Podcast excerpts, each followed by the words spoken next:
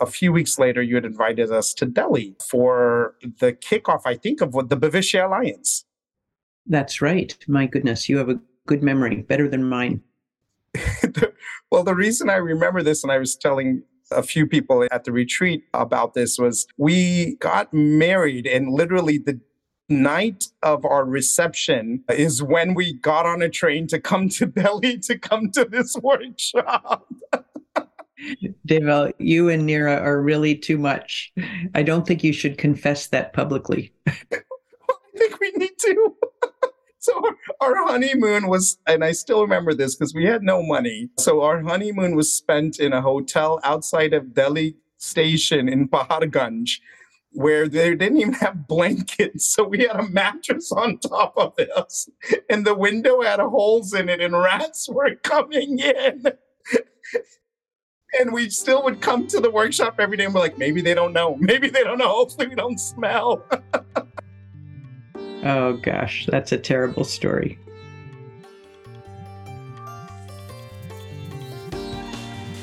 We are very honored today to have Peggy Dulaney as our guest.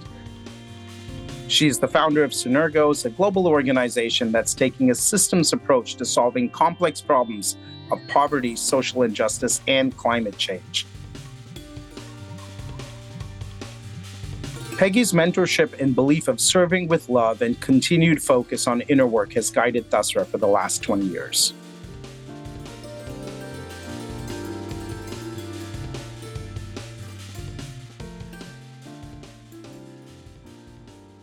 First of all, Peggy, I just wanted to say thank you so much for coming to the podcast today. This is a real honor for me to have this conversation with you and share, I guess, our relationship with the rest of the world.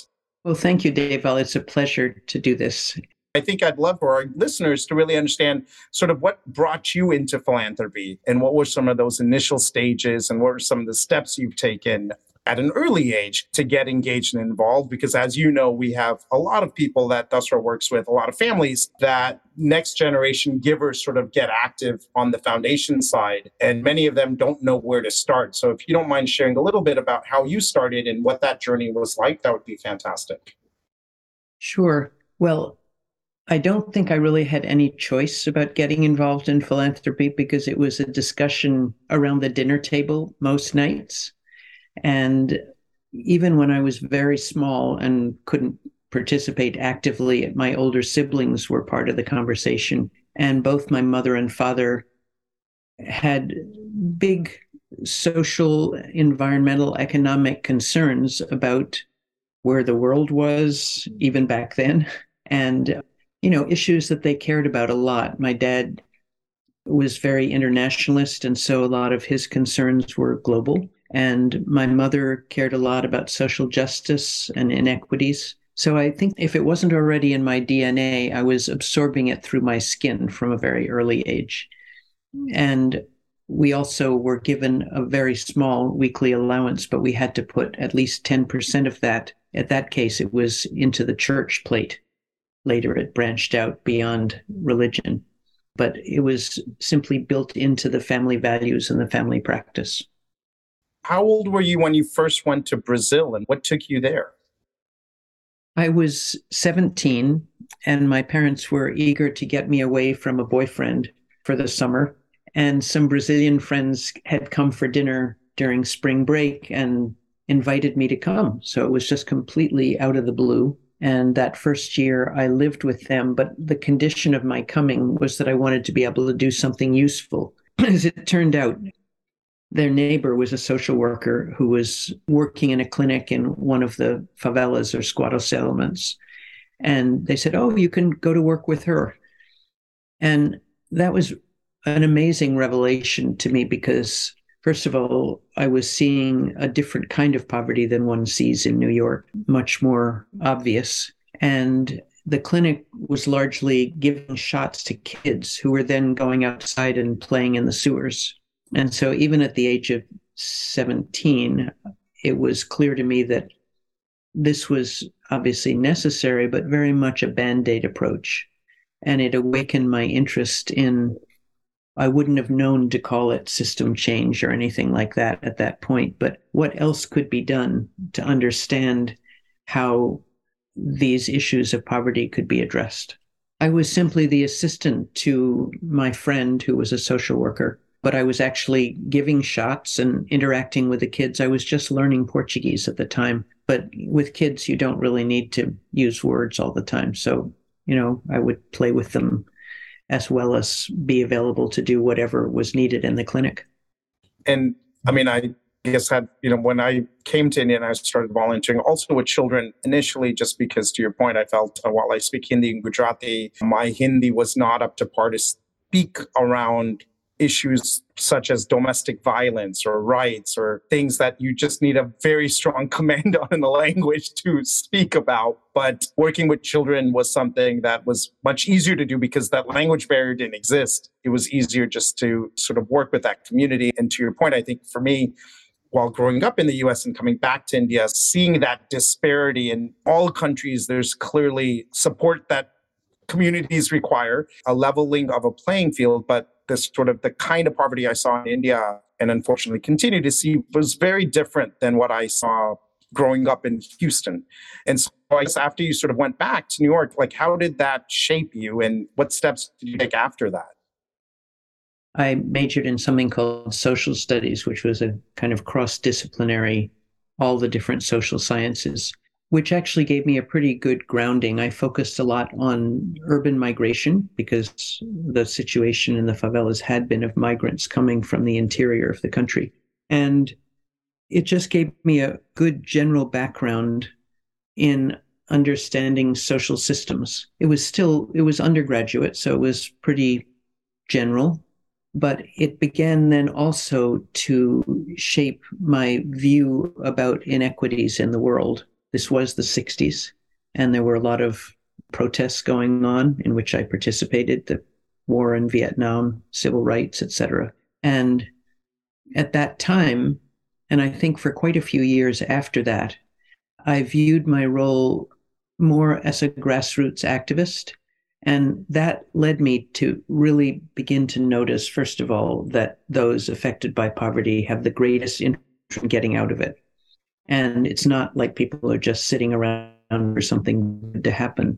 And my senior thesis was on the role of voluntary associations in urban migration and people's adaptation to the city.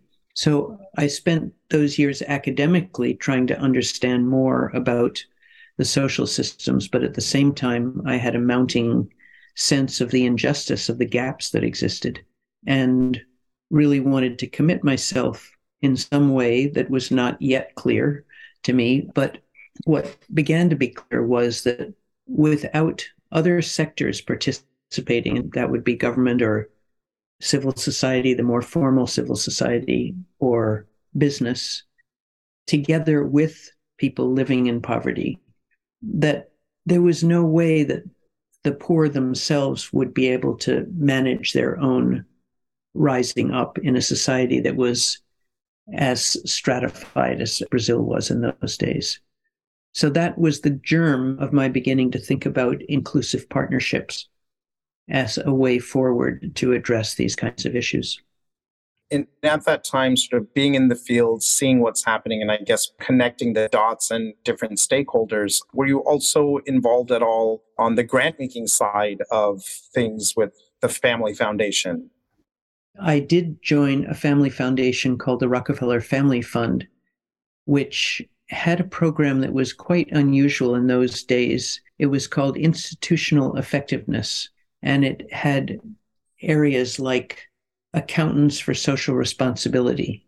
So it was addressing areas of society that had not previously been involved in either philanthropy or social change, and finding the people within that group who really saw that their role and their particular skill could make a difference, as it did. So I learned a lot from that as well.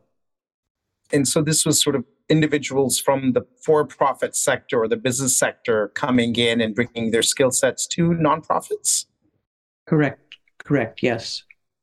Which, as you probably know, accounting and financial coherence is not always the strongest skill of nonprofits. So this turned out to be actually quite a useful thing. No, no, definitely. In fact, during COVID, we created sort of a toolkit and worked with over two hundred fifty N G Os across India to understand their balance sheets, their cash flows, to start thinking about which programs and expenses they could say no to.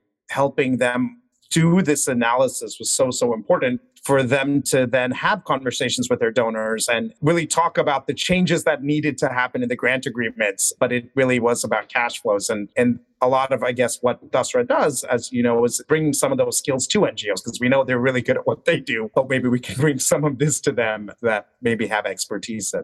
And so when you started sort of thinking about bringing, whether it was skills from different sectors or even individuals from different sectors together, what were some of the aha moments or even failures or frustrations, I guess, that you had with that?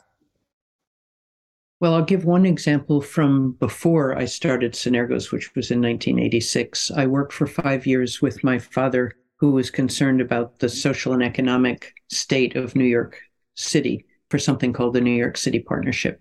And they really, I should say, we did succeed in bringing together business, labor, government, and civil society, but it was all at the top levels and very committed people. But we worked on separate issues. I was running the education and youth employment part of it. And we came up with wonderful solutions, but without having included in the diagnosis of the problem or the decisions about what programs we should institute, the teachers or the principals or the youth workers. And so it was, on the one hand, okay at the policy level, but when it got down to how it was implemented, it was the same top-down issue that most often happens, whether from business, even N G Os very often, or government, that a decision is made at the top and then implemented. And you lose all of that creative energy of those who could be engaged and who could be immensely important in the solution of the problem. So I left that after five years with the idea of starting an organization that would promote collaborative problem solving through partnerships, but in an inclusive way. And that was the origin of Synergos. We began working again in Brazil, and the idea was to improve child rights because terrible things were happening with children, not only just poverty, but being drawn into the drug wars and just really awful situation. And there were no, essentially no child rights in the Constitution.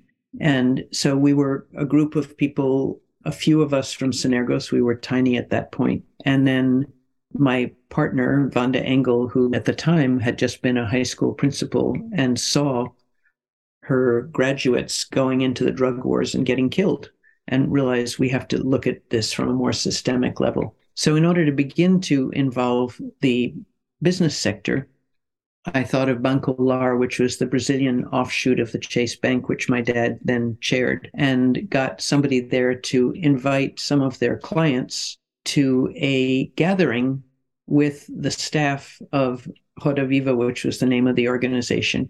And the staff were mostly people from the favelas. And they chose a place that was a nightclub, but it was before the nightclub opened. And I remember so clearly these society ladies standing on one end of the room and the Rodaviva staff on the other end, and Vanda and I going back and forth, trying to talk to both groups, encouraging some kind of conversation, which never really happened because we had no idea how to make it happen. And, you know, that was probably a bridge too wide for that time. And what we've since learned, first of all, you have to build trust to have those kinds of conversations. And secondly, we think of the notion of chains of trust. So sometimes you can't just bring together, you know, people who've never talked except for their domestic servants with someone from a favela, and people living in a favela who were totally intimidated by being in that situation, either that or angry. And so you need intermediaries. And in that case, Vanda and I were the intermediaries, but it wasn't enough and it was too quick. You know, it happened. We should have done it in some other format. But those were things we learned later. And it was the beginning of realizing that it's not so easy to bridge some of these gaps. Yeah. Well, what I should say is it's been a long learning process, and we've been through several phases, because after that experience with Rodaviva, we realized we really didn't have the skills to build partnership. And there weren't that many groups out there that we knew of who did. So what we realized was that we needed some kind of a bridge between the, let's say, the sectors that are more powerful and grassroots people and communities. And in the U S and Europe, there were a lot of community foundations. And we saw those as really interesting, what we came to call bridging organizations, because the intent was to support communities, but the board was often comprised of people from different sectors who had reach beyond uh, their own sector and beyond the community, so that they could find the connections that were needed to make something move. So for ten years, we spent time working with these kinds of institutions to both understand how to bridge and how to create partnership. And we began to see that the leaders of those community foundations had certain skills, because they could reach out beyond their own sector or their own little group. And we got fascinated with that, and we started calling it bridging leadership, which is now the North Star of Synergos, and I'll come back to that in a moment.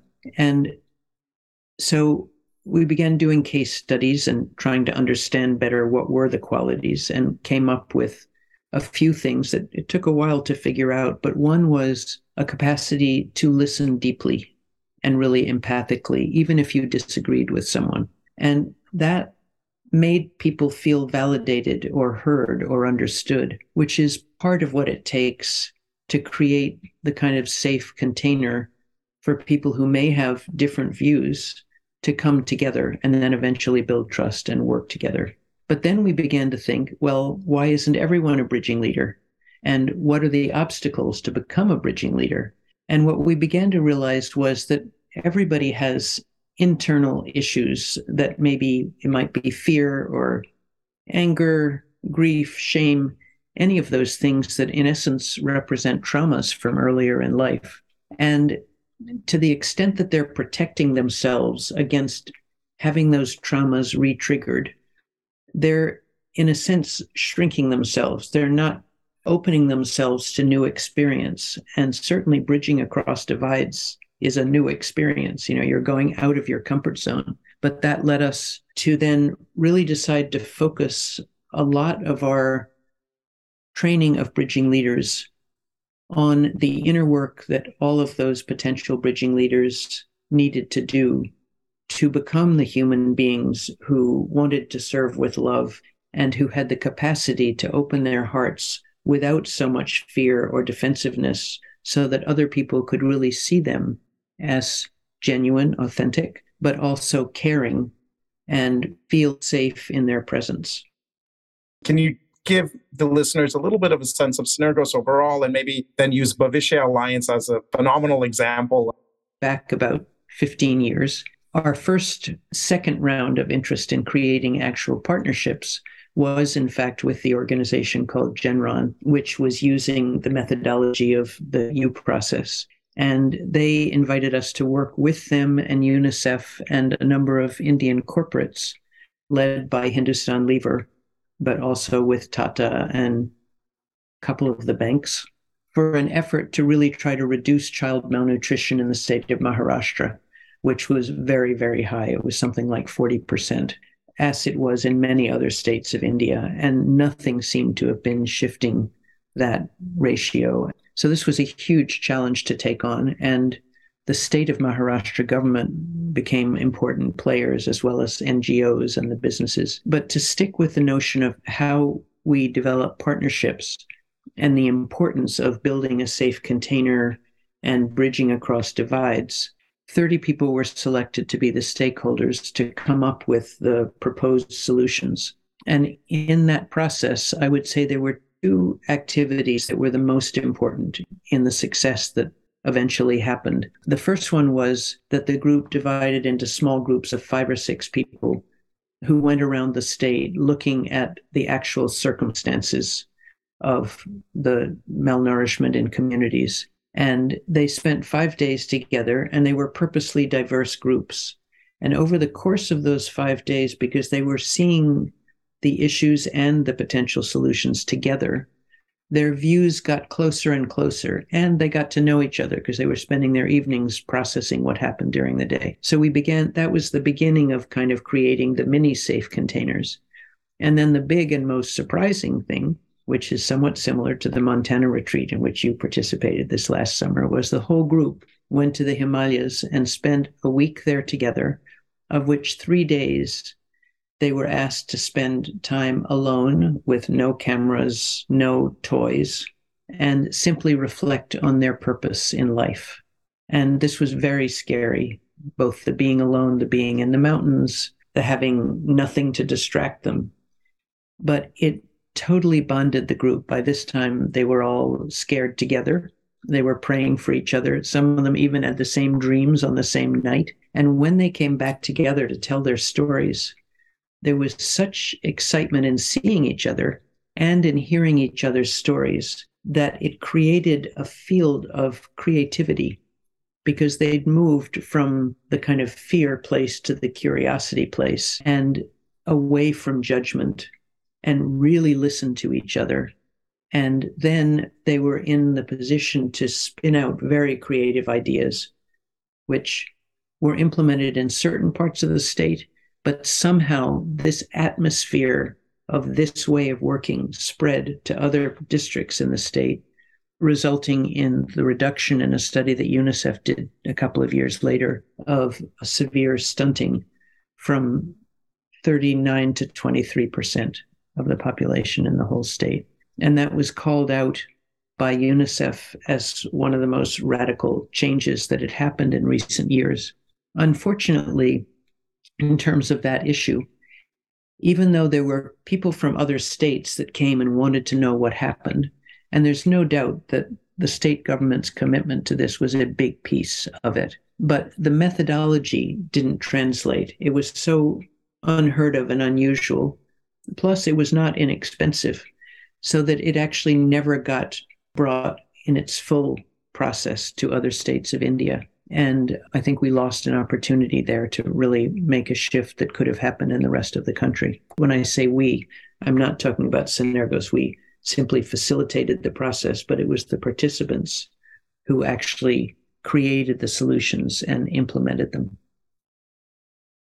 Thank you for sharing, Peggy. And I think we, I mean, as Lisa Dasra, this is, again, the many ways you've inspired us and helped us. But I think just what you just said in terms of even the we, and it's everyone who's part of this, in no way just the group. Dasra's perspective, at least, it's never us. It's about everyone else who's doing the work. And but unfortunately, I guess it has now become a very stringent sort of regulated process, which enables or enforces companies to sort of count how many devices, for example, are given, versus taking the thoughtful approach that you all had done to reduce malnutrition by double-digit percentage points. And so my question, I guess, is how do funders understand the value of the processes required to build the trust versus just saying, here's the money, get it done in three months, and we're finished?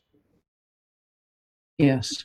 Well, that's a complicated question that I think is actually getting easier for them to answer now as the world gets more polarized, because it's pretty hard to avoid noticing that the direction many countries are going is to further polarization rather than further coming together to solve problems collaboratively. So in our early days doing this, it was very difficult to get foundations to work in the way that we had the privilege of working, thanks largely to Unilever's support in the Bhavishya Alliance.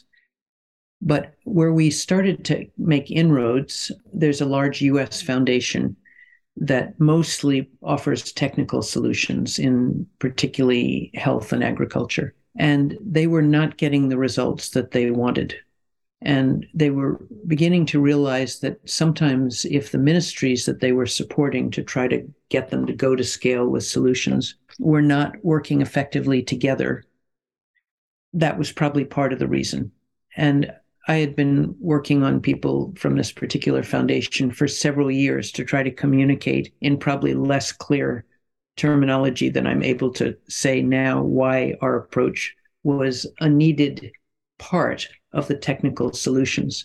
But finally, out of some, I would say even desperation, they said, all right, let's try this in one country with one ministry and let's choose health. And that then led us to the second country where we tried this, which was Namibia, around maternal child health. And the results there, although slow, because it took two and a half years to get the members of the top senior team in the health ministry to even meet together. They'd never been meeting together. And then to begin to trust each other and then begin to be willing to risk talking to people outside the ministry. And so it took a long time, but again, there were genuine results. And therefore, that same foundation, when we wanted to try this elsewhere, was willing to work with us in Ethiopia and Nigeria around agriculture for small producers. So I think we were maybe a little ahead of our time in that sense. And that's been often painful to not be able to get the traction we felt we needed. But I think that is becoming now a really recognized issue that we have to address together with the technical solutions. I think another area that I know we've been speaking about quite a bit and you've been very, very active in, and you kind of touched upon it already, was sort of the addressing, I guess, the inner well or container and really openly figuring out, I guess, the traumas that have happened. And to your point, I think, at least for me, the Montana retreat was phenomenal in terms of just really being at peace to really just understand and think and focus a little bit more on something like trauma, which I, all of us have. I mean, we're human and that's part of life. And then just really figuring that out on how that has played a role in what we shape our lives to be. And at least when we speak to givers, many times their interest areas, I guess, of giving is because of a traumatic experience that has occurred. And that's why they have the focus here. And many N G O leaders, again, something has happened, but it comes back to, I guess, the inner well-being, and just mental health and well-being is clearly taken a hit over the last couple of years. And if you can speak a little bit about, you know, some of the things that we're already speaking about, but now have really come to the limelight in terms of just well-being for people in this space, because I don't think that's talked about as much. So I want to speak to it from two different perspectives. In the large programmatic initiatives where these retreats happen, but they're shorter, it's very difficult to get people to give up their cell phones for the time period and to stay focused and to trust each other. So that's in some ways much more difficult than when a group of individuals voluntarily come together because they want to go through that experience, because it's painful. I mean, the fact is we build our defenses so that we won't feel the pain of whatever it was that happened to us. And so we have to do it more carefully. But the part that I've more or less led is the individual groups coming together, not necessarily with a common purpose to do something together at the end of it, but to come out with what we see as the optimal ending, which is free to and wanting to serve with love in whatever way they choose.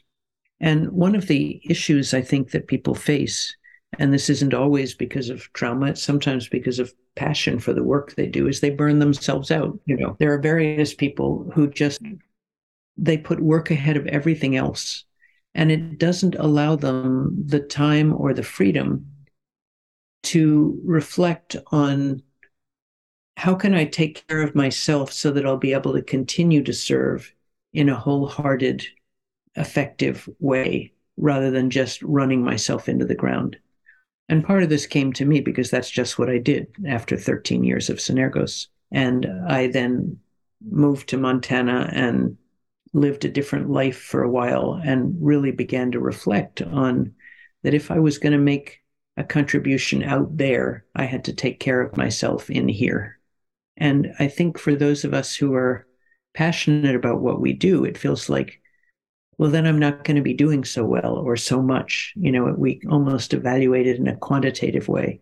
But my experience with the, you know, couple of hundred people and through these retreats is that they find a better balance, and that actually by being less stressed, they're less easily triggered by things that might make them upset, and therefore they are more trustworthy to others, and therefore they're better conveners, they're better bridgers, they're better leaders. And so that it is, one could say, a certain sacrifice to agree to just take this piece of time and not deal with our usual out there work. But I would like to think, and we try to stay in contact to encourage it continuing to happen, I would like to think that it's worth it, and that the people who've come through these retreats are able to be more caring of others and more caring of themselves at the same time. I think it has definitely had a profound impact on me. And I think it's, to your point, the guilt of, and again, we spoke about this before too, but the guilt of, oh, but should I be spending a week focusing on myself? Isn't that a privilege? And am I, isn't that time better used serving those that I want to serve, not realizing exactly what you just said, that the creativity and the passion, and especially in this field that we work in, you have to be creative. You have to think of new solutions every day. You have to be motivated. Those do drop because we're human. I want to give two examples of ways in which two individuals who happen to be part of our civil society network took what they learned in the retreat and translated it into their work with enormous social impact. So one is a case in South Africa where a person who was the head of a large Black-run foundation worked with another foundation that actually was the foundation of the current president of South Africa on the education system in one of the states, one of the provinces of the country, which had the worst educational achievement. And in assessing the problem and talking with parents and teachers and students and administrators, it really came up that there was no social support among, let's say, teachers. And so he took them away on mini retreat in which there was no agenda other than to connect among the teachers. It created a whole different attitude among the teachers. They felt valued. They valued each other. They felt supported. And literally, I mean, this is amazing that something like this could have such an effect. When they did the study of why they went from second to last in the country to first for several years in a row, the key factor was the process that the teachers went through in these mini kind of retreats where they built trust and became more vulnerable and then more authentic and then had a sense of belonging and then opened up to more creativity. So that was an amazing example of that, and we do have a case study of it. And the second is in actually the whole MENA region, although the person who led this was from Egypt, one of our key staff people, where he took it. And there's a hugely high unemployment rate in the whole MENA region, and youth unemployment particularly. Those who are privileged to get through college but are not getting jobs. So he did similar things, sometimes with as many as two hundred young people at a time. And I'm about to go there at the end of this month and see it for myself because it's almost unbelievable. The program was emphasizing social entrepreneurship. But of course, a lot of people don't even know what that is or don't have the self-confidence to engage. And again, by working with these youth over time, not just one meeting, but also not a week-long retreat, he was able to stimulate their, again, bondedness with each other, their trust in each other, also their learning about creating their own jobs that would actually have an impact on the society. I mean, first of all, it's just amazing to see that level of multiplier effect. And it also, in my mind at least, it's a lot of these decisions, I guess, to invest in oneself, at least in the N G O sector, is also driven by the donors and them not enabling this to happen when the same donors realize that therapy is helpful for them and to and just well-being, mental well-being in particular, So have you seen sort of shifts with givers to sort of start providing some level of support on this, or any advice you may have with givers as well on how they can ensure the mental well-being of the organizations they support is equally as important as maybe the physical well-being? Well, one of the reasons why we started these retreats, it started to be just for members of our Global Philanthropist Circle, which, you know, over time has encompassed about two hundred families from about thirty-five countries. And so our thinking about bridging leadership is not just for activists. It's needed in every sector of society. And if you're a donor, it means recognizing that if it worked for you, it's also necessary in these communities that are facing such hardship. So sometimes I feel a little guilty that, you know, we have this retreat that only a few people can go to, and, you know, they have to get there. And unless we fund people to come, it has to be people who can pay to come. But when I begin to see the impact that has on the people who come and how they use it, because going to scale with well-being is really important right now in the world. It's the only thing that's going to shift this kind of separation and polarization. So I actually feel that it really makes sense to use this approach not only for issues relating to climate or poverty or social justice, but also for individuals whose well-being, because of their connections and their influence and often their financial assets, will be playing a role in helping others. And to the extent that they can help others with their full selves and not just their money or their particular skill, it'll really make a difference. No, I couldn't agree with you more. I think one of the things we've also spoken about in the past, and you've been so generous with your time in facilitating conversations with families who have large assets, like you just mentioned, and the ability to create significant social change in the process. You've discussed sort of the pros and cons of being part of a well-known family. And if you can maybe speak a little bit about that and your own journey, I guess, in choosing the name that we all call you by, even, I think is be just great for people to understand that. Sure. Well, Delaney was my middle name and Rockefeller was my last name. But in my experience in Brazil in the favelas, at some point, a friend of the family who'd initially invited me found out what I was doing, and they were the head of a big newspaper. And so they sent reporters to try to find me. And I was only nineteen. It was very traumatic for me having to escape, and I hadn't been exposed to any press in my life.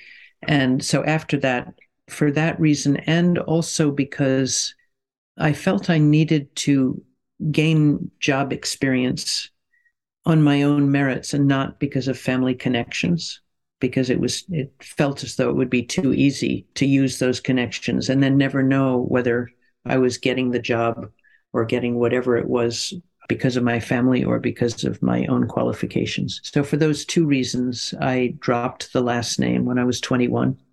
And I've just kept that name ever since, even though when I moved back to New York when I was thirty and began working with my dad at the New York City Partnership, everyone knew that I was his daughter. And by that time, my identity was firm enough so that I didn't feel I didn't feel that that would be too difficult for me to handle. But I would say that what has united our family over the generations has mainly been, I want to call it philanthropy from the broadest perspective, love of humanity, because each succeeding generation has less money, and the younger ones particularly, but they, most of them really have social or environmental commitments that they live by. So, and then I would say over the last maybe fifteen years, this notion of not only doing inner work, but sharing our experiences of doing inner work has become, especially with my generation, very much a fundamental in holding us together. So that our meetings sometimes are oriented toward issues of the day, but a lot are oriented toward sharing personal experiences, things that we're going through, creating a kind of network so that if something really difficult happens to one member of the family, other members are informed so they at least know. So that was a family trip, and not all of the family goes on all these trips, but it was open, and it was a way that we could spend a week together seeing interesting things, but also just being together as a family. And, you know, there are these intergenerational issues, and that's actually something that the Global Philanthropist Circle is designed to address as well. We have certain families that have worked through some of those issues, and they have generously offered to share their experience with other families that might be having some of those issues. And we also have a strong next generation component, so that those who are coming into their twenties or thirties or even forties have their own space separate from, but also as part of the whole of the Global Philanthropist Circle, to participate with issues that are relevant to their generation. No, Peggy, thank you so much for sharing. Given everything that's happening in the world and has happened, what continues to give you hope? Strong communities. And I was thinking of mentioning this before. All this that I'm talking about, of listening and all that, indigenous communities, and I'm thinking particularly of Africa, but I know it's not only Africa, on their own, without any support from outside, have a structure of gathering where everybody gets heard. So poverty exists in many different dimensions, and some of it is poverty with misery, and other is poverty with dignity. And we don't want there to be poverty at all, but poverty with dignity is definitely better than poverty with misery. And so to the extent that we can find those communities that are mobilizing themselves and connect with them and the successes they're having and spread those successes and connect them with other communities that maybe haven't gotten there yet, to understand just between themselves what they could be doing differently. It's going to have to come much more from the ground up, especially during a time when the bulls are fighting and crushing the ants up above. And so that energy of communities, together with this emerging consciousness about the importance of well-being for everyone, and the emergence of methods that I think can counteract the polarization, continues to give me hope.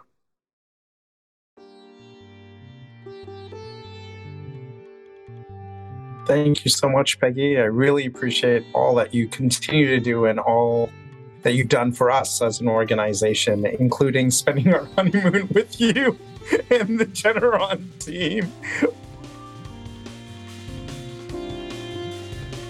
You're very welcome. I enjoyed the conversation.